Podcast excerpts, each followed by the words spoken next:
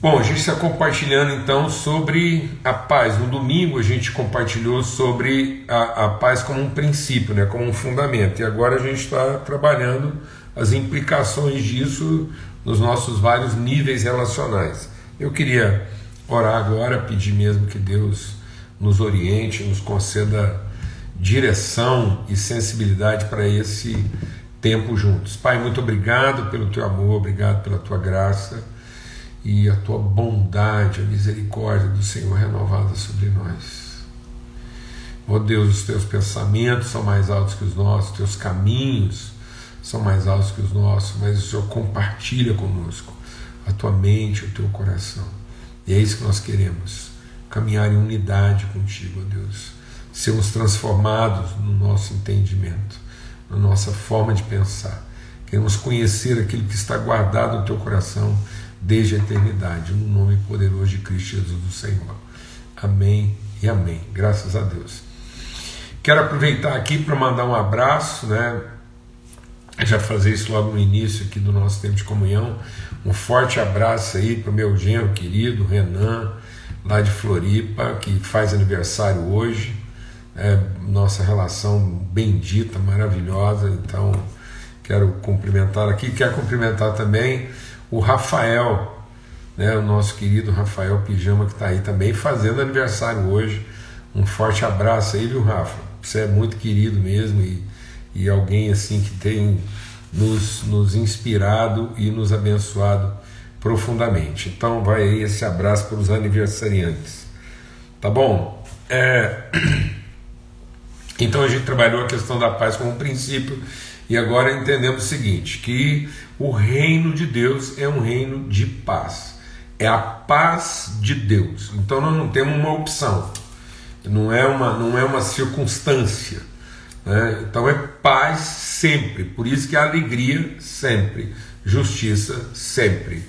Até eu estava compartilhando com, com uma, uma das pessoas que estavam juntos aqui conosco na live então eu posso estar entristecido, mas a alegria é permanente.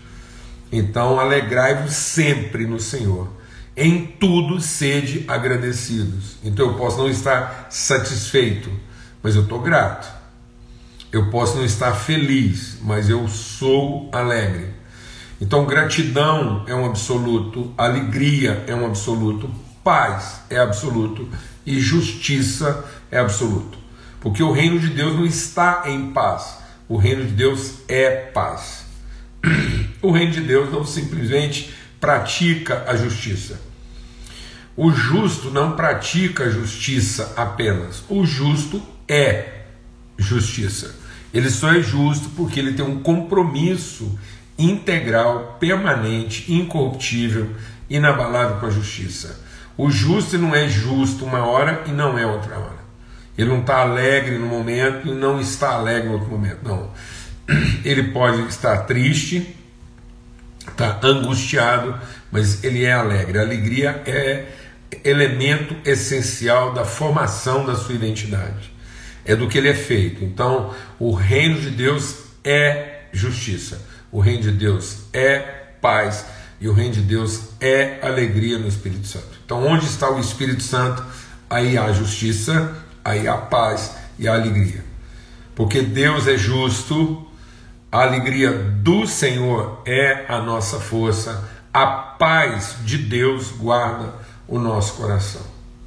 Amém? Então, a, a, a, a paz, a alegria e a justiça é, são formas absolutas de revelar nossa relação com Deus. Por isso que o justo viverá da fé. Então, quem vive da fé tem compromisso com a justiça.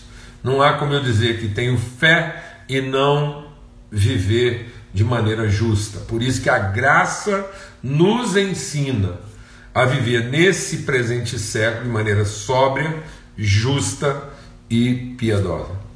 Então, isso é um ensino. Né? Então, sobriedade Seja conhecido diante de todos a vossa sobriedade, o vosso equilíbrio. Amém? Em nome de Cristo Jesus, o Senhor. E aí, é, dentro desse reino de paz, a gente começou a compartilhar então a paz é, de Cristo guarda nossas mentes e nossos corações. Então, é a, a paz de, de ser, né?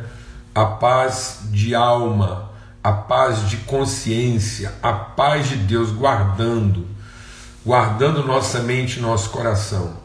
Então, não é uma condição é, é, pacífica mas é uma natureza pacificadora. Então a minha paz ela não vem de uma circunstância tranquila ou pacífica. A paz de Deus vem de uma consciência firmada de forma inabalável no amor de Deus. Não há como viver a paz de Deus sem conhecer o amor de Deus. Amém? E não há como dizer que eu, conheço a Deus se eu sou uma pessoa perturbada. Né? Então pode ser que eu admiro Deus, pode ser que eu contemplo Deus, pode ser que eu louvo a Deus, mas o conhecer de Deus vai sendo revelado na forma como que a paz de Cristo guarda a minha alma, né? guarda a minha mente, guarda meus pensamentos. Então, essa paz de Cristo, a gente está concluindo o nosso tempo de reflexão aqui, por isso a gente está fazendo uma breve recordação, como a gente faz sempre. Essa paz de Cristo vai nos levar ao quê? A uma paz nas decisões. Eu queria fazer de novo uma pausa aqui e reforçar isso. Tem muita gente preocupada em acertar na escolha e não em tomar a decisão boa. Então, você talvez é, vai levar tempo até você perceber que, mesmo em situações onde parecendo que a gente tomou, a, a gente fez a escolha errada, na verdade a gente tomou a decisão boa. Então, uma boa decisão é o que Deus quer. E o que é uma boa decisão? Você decidiu por amor por compromisso. O nosso problema é que muitas vezes a gente confunde amor com carência. A pessoa fala, ah, eu fiz isso por amor, e às vezes não foi amor. É o cara que vai lá e mata a mulher.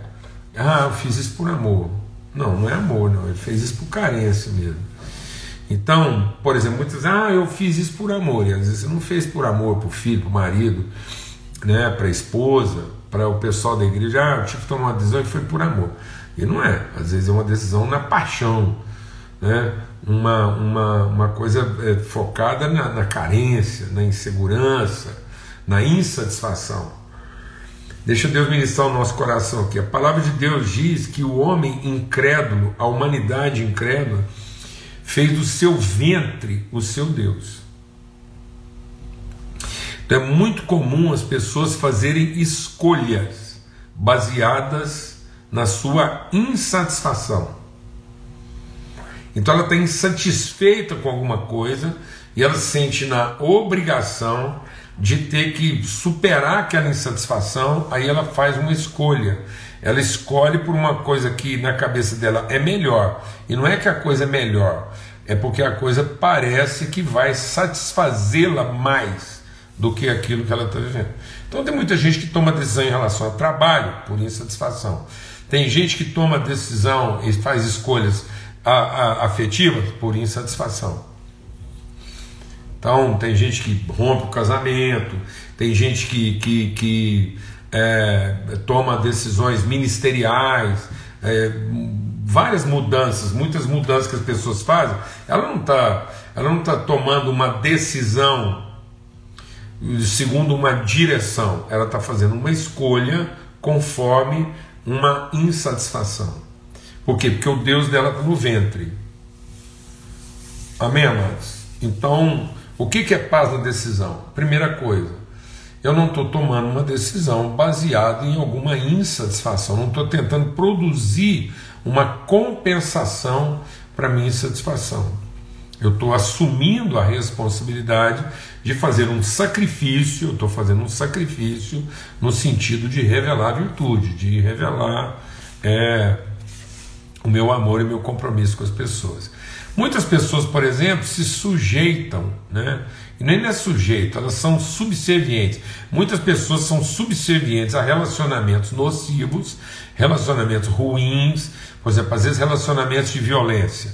E às vezes a mulher tolera a violência, ela não trata aquilo com a propriedade que ela deveria tratar, não busca ajuda, não, não, não, não trata a coisa. Por exemplo, às vezes a mulher está sendo lá, e aí eu estou falando de violência, todo tipo de violência. Por exemplo, às vezes a violência de, de, de um marido promíscuo. Promíscuo, ele é promíscuo, ele se deita com qualquer uma, depois chega em casa e ainda vai dar uma carteirada lá às vezes até evangélica lá, e, e muita gente ainda faz isso. Né? E aquilo fica uma situação velada, as pessoas acham que submissão é a pessoa ir lá e, e, e se conformar àquela realidade. E muitas vezes elas não percebem que elas não tomam a decisão que precisam tomar, não confrontam aquilo, não corrigem. Por quê? Porque elas têm medo, a carência delas é maior e elas dizem que estão fazendo isso é, em nome do amor. E não é, estão fazendo isso em nome do medo mesmo, do constrangimento, ou porque foram é, deformadas é, emocionalmente e já não conseguem saber mesmo o que, que é a sua responsabilidade diante dessas situações. Amém? Isso é subserviência, isso não é submissão. Então, essa paz de Deus, ela estabelece o equilíbrio, né, que Paulo escrevendo a Tito, ele chama o quê? de maneira sóbria. Então, é, por mais que eu sofra tristeza, angústias, dificuldades, desafios, perplexidades, isso não causa desânimo, isso não causa amargura. Então, as minhas emoções, a minha sensualidade, o meu passional está submisso ao meu espiritual. Não é que eu não tenha sentimento, não é que eu não tenha ímpetos, mas os meus ímpetos estão guardados pela paz de Deus. A paz de Deus guarda os ímpetos do meu coração e da minha mente. Não é que eu não seja capaz de pensar alguma coisa ruim a respeito das pessoas, mas isso vai estar sobre controle da paz de Deus. Não é que eu não consiga sentir. Não, eu, se eu deixar, eu vou sentir. Mas eu quero meditar para que o meu coração esteja guardado desses sentimentos impetuosos, sensuais da minha carne. Amém? E aí isso vai me levar ao quê? A uma paz nas decisões. Então eu vou saber decidir de maneira própria, porque eu vou decidir não baseado na minha, na minha insatisfação, mas vou decidir baseado naquilo que é minha responsabilidade, naquilo que é o meu compromisso e naquilo que é a minha entrega. E isso vai estabelecer paz nas relações. E não é que as relações vão se tornar fáceis, não é que as pessoas daqui, de uma hora para outra, vão entender o que você está fazendo, porque muitas vezes elas vão achar que agora que você tomou a decisão errada mesmo. Agora que você ficou doido, que você surtou. Mas só que com o tempo elas vão perceber sua segurança, que você não negocia. O problema de muitos cristãos é que eles não têm paz de alma, aí eles não têm paz na decisão, porque fica escolhendo de acordo com as suas insatisfações, com as suas carências, e depois eles não têm paz na relação, porque do jeito que a pessoa mexe de cá, a gente muda de cá, mexe de lá, a gente muda de cá. Então a gente não oferece para ela uma referência fiel, estável, a gente não é uma coluna e um esteio da verdade. Por que, que eu vou ter paz nas relações? Porque as pessoas podem ficar em conflito, elas vão dar uma volta, volta, volta, volta, volta. O pai, o pai do filho pródigo estava triste triste porque o filho foi embora, mas ele estava em paz, ele não ficou perturbado, ele não, ele não ficou só correndo, desesperado, ah, meu filho, pelo amor de Deus, vai embora, não, não. Ele, o menino pediu, ele sabia que aquilo não era, tá vendo? Presta atenção. Ele sabia que aquilo não ia funcionar, no entanto, ele entregou o que o menino estava pedindo. Ele fez a coisa certa ou a coisa errada? Para muita gente ele fez a coisa certa, para muita gente ele fez a coisa errada. Muita gente vai olhar e falar, ah, não devia ter dado, se não tivesse dado, o menino não tinha com que gastar, não tinha se perdido, não tinha comprado droga, não tinha ficado bêbado com o dinheiro que ele deu, tá vendo? No entanto, aquele pai tinha certeza que ele não estava preocupado em ter feito a coisa errada nem a coisa certa. Ele estava ocupado em fazer a coisa o que? Boa. E a coisa boa é continuar amando seus filhos, independente do que, que eles iam escolher. Então ele tomou uma decisão. Amar o que foi embora, o que ficou, amar os seus servos, amar. Ele, ele tomou decisão de uma referência segura para quem quisesse na vida dele uma referência e ficou em paz. Chorou, chorou, mas chorou em paz. Sofreu, sofreu, mas sofreu em paz. Não sofreu uma pessoa perdoada. Deus chorou de como pecou? Chorou, mas chorou em paz. Amém, amados? E aí, aquele filho mais novo se lembrou. Se lembrou. Glória a Deus.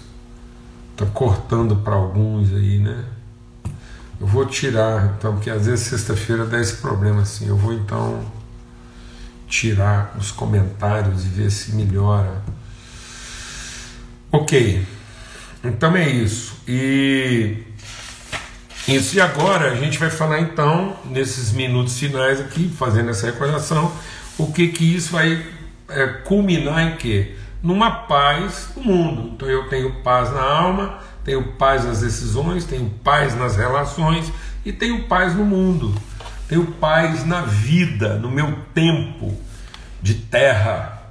Né? E aí é o que Jesus prometeu. Então, aqui no Evangelho de João, e quem mais falou sobre isso foi o Evangelho de João, é o evangelista João, né? Tanto ele fala sobre isso no seu Evangelho, como fala sobre isso nas suas cartas, ele se concentra nisso. Lembra, a gente já falou aqui várias vezes, mas convém sempre lembrar e repetir que o, o, o, o João ele está sempre apontando, ele está trazendo o que? Ele está trazendo o invisível do visível.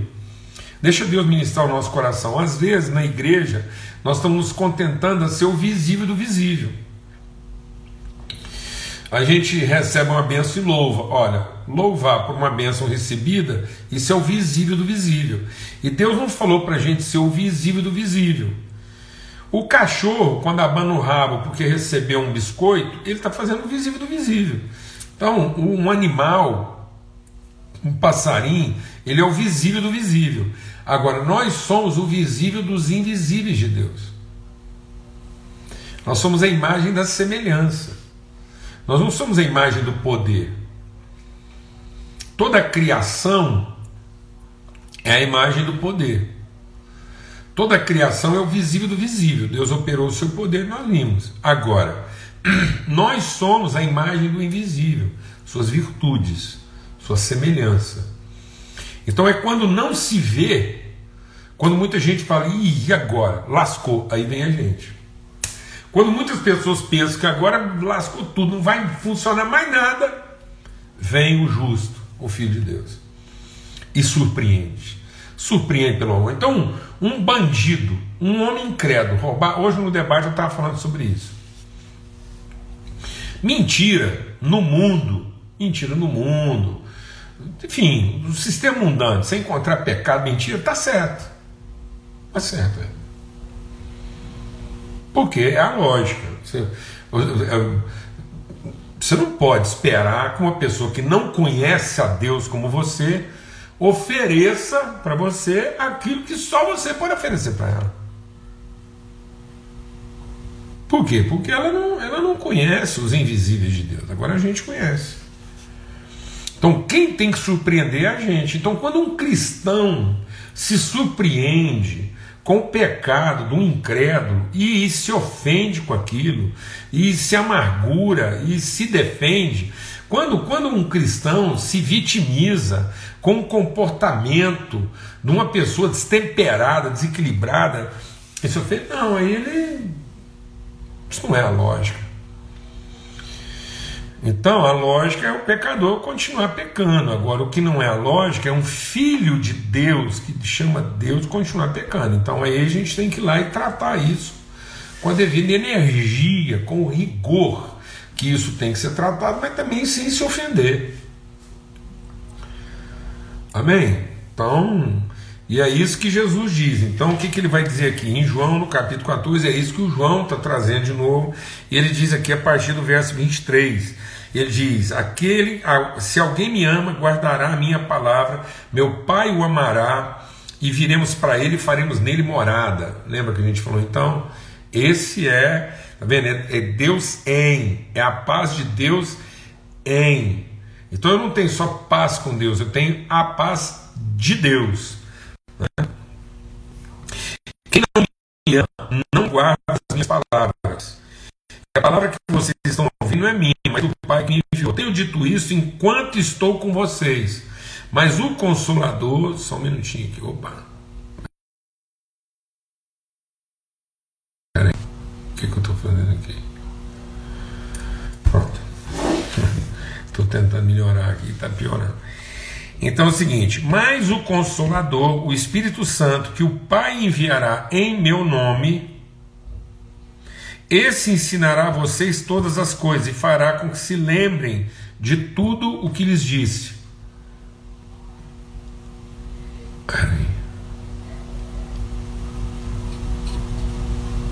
Vai ter que tirar os comentários. Né? Muita gente reclamando aí que está picotando.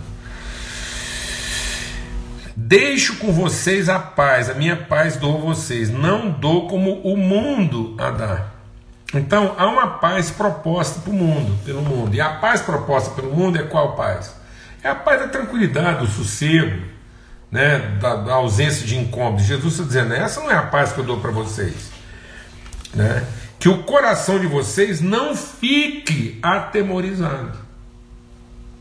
Então que vocês não se perturbem, nem tenham medo. Então o que é essa paz? Essa paz é uma absoluta consciência e conhecimento do amor, da fidelidade, do propósito de Deus. Então a gente não vive perturbado, a gente não vive amedrontado, né? assombrado.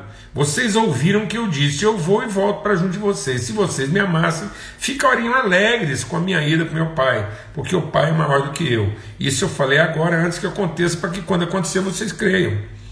Já não falarei muito com vocês, porque aí vem o príncipe do mundo e ele não tem poder sobre mim. No entanto, faço isso para que o mundo saiba que eu amo o Pai e que faço como o Pai me ordenou. Levante-se vamos sair daqui.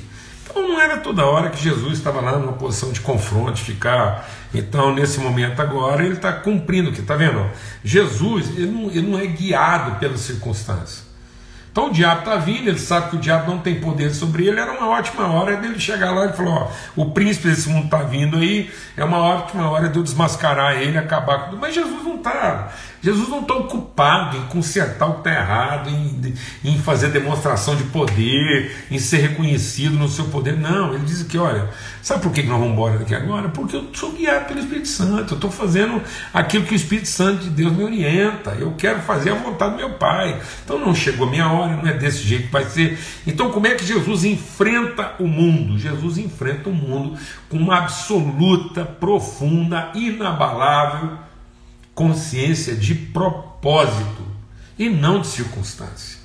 Você não vai ter paz nesse mundo enquanto você estiver tentando encontrar paz a partir da circunstância, porque você só encontra paz a partir de uma convicção absoluta de propósito. Que propósito? Que Deus quer fazer de você uma pessoa plena, uma pessoa que, que não, se não se deixa levar por qualquer vento de pensamento.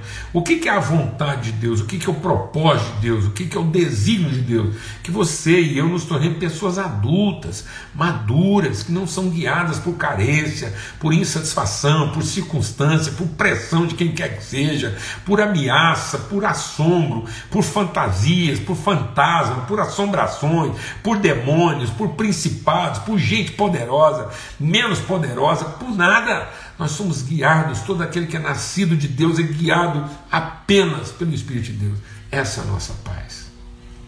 Essa é a nossa paz no mundo. Então deixa o Espírito de Deus ministrar o nosso coração. Não há salvação para o mundo, há salvação para a pessoa. Deus não está salvando o mundo, Deus está salvando as pessoas.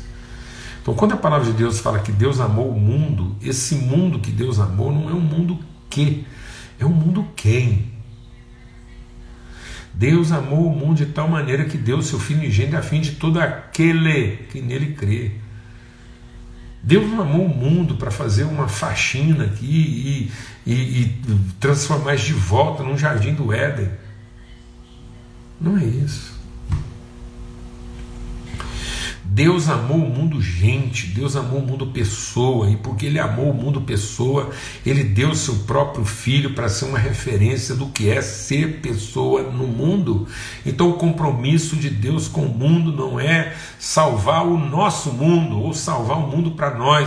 O nosso o compromisso de Deus com o mundo é apresentar ao mundo uma referência de pessoa, de gente, de ser humano que signifique salvação para a humanidade, para que a humanidade não se perca no seu, no, seu caminho de significação da vida. Então não fica prometendo para as pessoas que Deus vai salvar o mundo delas. Não assuma esse compromisso, nem prometa isso, não fica aí nessa posição de ficar tentando oferecer para as pessoas o que Deus não está oferecendo como Pai. Porque Deus não está oferecendo salvar o mundo delas. Deus está oferecendo e prometendo e tem todo o compromisso em fazer com que elas sejam salvação para o mundo. E isso ele deu o seu filho para que a gente entenda isso. Amém? E aí ele diz assim, ó, porque nesse mundo, nesse mundo, esse capítulo 16, verso é, 23, 33, aliás. No mundo vocês vão passar é por aflições, mas tenham coragem, tenham disposição. Então, essa paz de Deus em nós, essa paz na decisão, nas relações, vai fazer com que nesse mundo a gente tenha coragem. Coragem. E não caprichos, e não cobiças, e não ambições. Coragem para quê? Coragem para ser a pessoa que nós podemos ser. E muitas vezes as pessoas não estão tendo coragem para ser a pessoa. E porque elas não têm coragem de ser a pessoa, elas estão cercadas de medo, elas estão tentando salvar o seu mundo. Porque tem medo tem medo do futuro delas, tem medo do futuro dos seus filhos, tem medo do que, que vai acontecer, do que, que, do que, que elas vão sofrer na vida, se vai ficar doente, se não vai, se vai, se vai ter seguro, se vai. Então as pessoas estão paranoicas aí, elas ficam tentando salvar essa projeção de mundo que nós fizemos. E aí elas não têm coragem para assumir o risco de passar por aflições, por desafios e construir relações que sejam saudáveis. Sabe o que, que pode salvar a nossa vida no futuro? São relações saudáveis. Sabe o que, que vai salvar você no futuro? Não é o seu plano, são seus amigos.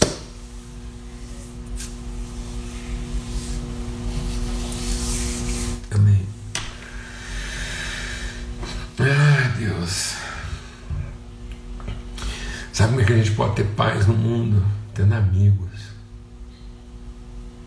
família. E às vezes as pessoas estão investindo tudo que elas podem investir no tempo delas, colocando sua esperança em coisas, em ques impessoais, sem afeto, achando que o dinheiro vai pagar para ela a dedicação de alguém que lá na frente recebe o dinheiro dela, mas não é amigo dela.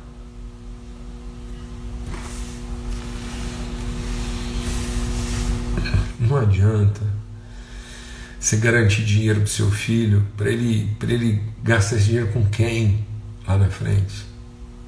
Um bom profissional. Comprou uma boa casa. Mas se ele não tiver cercado de quê? De amigos. Você não construiu esse povo. Você não gerou esse povo. Você não gastou tempo formando essa família. Então você não vai ter paz no mundo, porque você não construiu uma comunidade, você não construiu um povo, você não, você não formou uma gente. Você não investiu numa genética de pessoas que, que são salvadoras. Nós somos uma família de salvadores, de cuidadores, de pacificadores. É disso que nós temos que encher a terra, gastar nossa vida com isso. Por isso Deus quer que a gente ame as pessoas e não as coisas. Se você ama as coisas pensando que as coisas vão garantir pessoas, você só vai se cercar de pessoas que se garantem nas coisas. E essas pessoas que se garantem nas coisas são promíscuas, elas não podem ver uma coisa mais valiosa que elas imediatamente abandonam as pessoas. Nós temos que construir um povo de pessoas que não abandonam pessoas por conta das coisas. É isso. Essa é a paz. Mas se eu não tiver paz, eu não consigo assumir esse risco. Eu não acredito nisso. Então as pessoas, elas gostariam de acreditar, mas não acreditam. E é, o que, que é a fé que vence o mundo? É a fé de que Deus colocou na terra um filho. Sabe o que, que vence o mundo? É a certeza de que nós somos filhos de Deus, nós não somos bastardos, nós não somos órfãos, nós não estamos aqui largados, nós não estamos aqui à mercê da nossa própria sorte, nós somos família, somos irmãos, temos pai, temos povo, pertencemos uns aos outros e cuidamos uns dos outros. Então não adianta ficar oferecendo para as pessoas um culto bom porque se, se tudo que. Se eles continuam conosco, é porque, só porque o culto é bom, o dia que alguém oferecer um culto melhor, lascou, vai todo mundo embora. Porque eles não têm compromisso uns com os outros. São pessoas que amam o mundo e aquilo que há no mundo, e por isso a palavra de Deus diz: tudo aquilo que há no mundo, a sua concupiscência não tem salvação para o mundo, não tem salvação para essa lascívia, para essa cobiça. E dê a ela o nome que você quiser, não adianta se ela é a coisa certa ou a coisa errada. Então, o Evangelho, o Paulo, o João escrevendo, o evangelista João escrevendo sobre isso, ele diz, né, aqui em 1 João, no capítulo 5, é, ele diz aqui, ó, é, a partir do verso 4 e 5, ele diz: é, Porque todo aquele que é nascido de Deus vence o mundo, e essa é a vitória que vence o mundo, a nossa fé. E ele também escreve aqui na sua primeira carta: tudo que existe no mundo, a sua concupiscência, seus desejos, nada disso tem salvação, não há esperança, estão reservados para destruição. Amém? Eu queria é, terminar é, com testemunho aqui, né? o testemunho de Jesus quando ele cura aquele cego de nascença. O que, que é o nosso propósito na vida? O que, que é o nosso propósito na vida?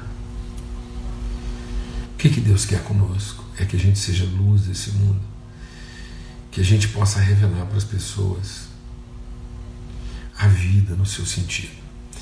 E aí é interessante que quando Jesus vai curar aquele cego lá no Evangelho é, de João, no capítulo 9, de novo o Evangelho de João, e aí trazem aquele cego de nascença, Jesus pega e, e, e diz assim: Enquanto eu estou no mundo, eu sou a luz do mundo. E aí ele cospe, faz barro, coloca nos olhos daquele cego e ele vê. E depois aquele cego não tem, por enquanto ele não tem mais contato com Jesus, ele passa com sabatina, porque isso aconteceu no sábado aconteceu no sábado. Então Jesus estava ocupado em fazer a coisa boa. Então Jesus aparentemente está fazendo uma coisa errada. O que, que era errada? Certo e errado são relativos, porque Jesus diz: Olha, eu não estou fazendo nada de errado, apesar de estar tá fazendo uma coisa errada.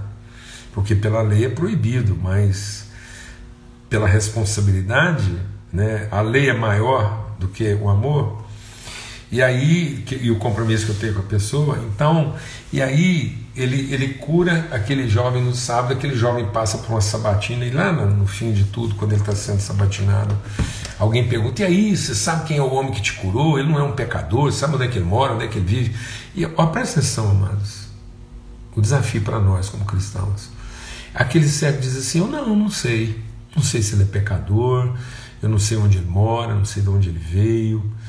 Eu não sei quase nada dele, mas uma coisa eu sei. Eu era cego e agora eu vejo. Sabe, amados, às vezes a gente está querendo que as pessoas saibam tanta coisa a respeito de nós. Às vezes a gente está gastando a vida no mundo nos esforçando para que as pessoas saibam onde é que a gente mora, quanto que a gente ganha, o que, que a gente faz, o sucesso que a gente tem. A gente está vivendo a vida para ser reconhecido. Jesus nunca viveu para ser reconhecido. Jesus viveu para dar condições de conhecimento. Jesus viveu para que todo aquele que passasse por ele deixasse de ser cego. Por quê? Porque viu a luz. Jesus diz: Eu só tenho um propósito nessa vida: é ser luz desse mundo. Não estou aqui, não vou conseguir consertar nada. Não vim para conseguir consertar nada, porque se eu consertar agora, eu vou embora, vocês vão estragar tudo. Jesus, para consertar o mundo e manter ele funcionando, ele teria que vir e ficar. Não adiantava ele consertar, que em pouco tempo a gente ia estragar de novo.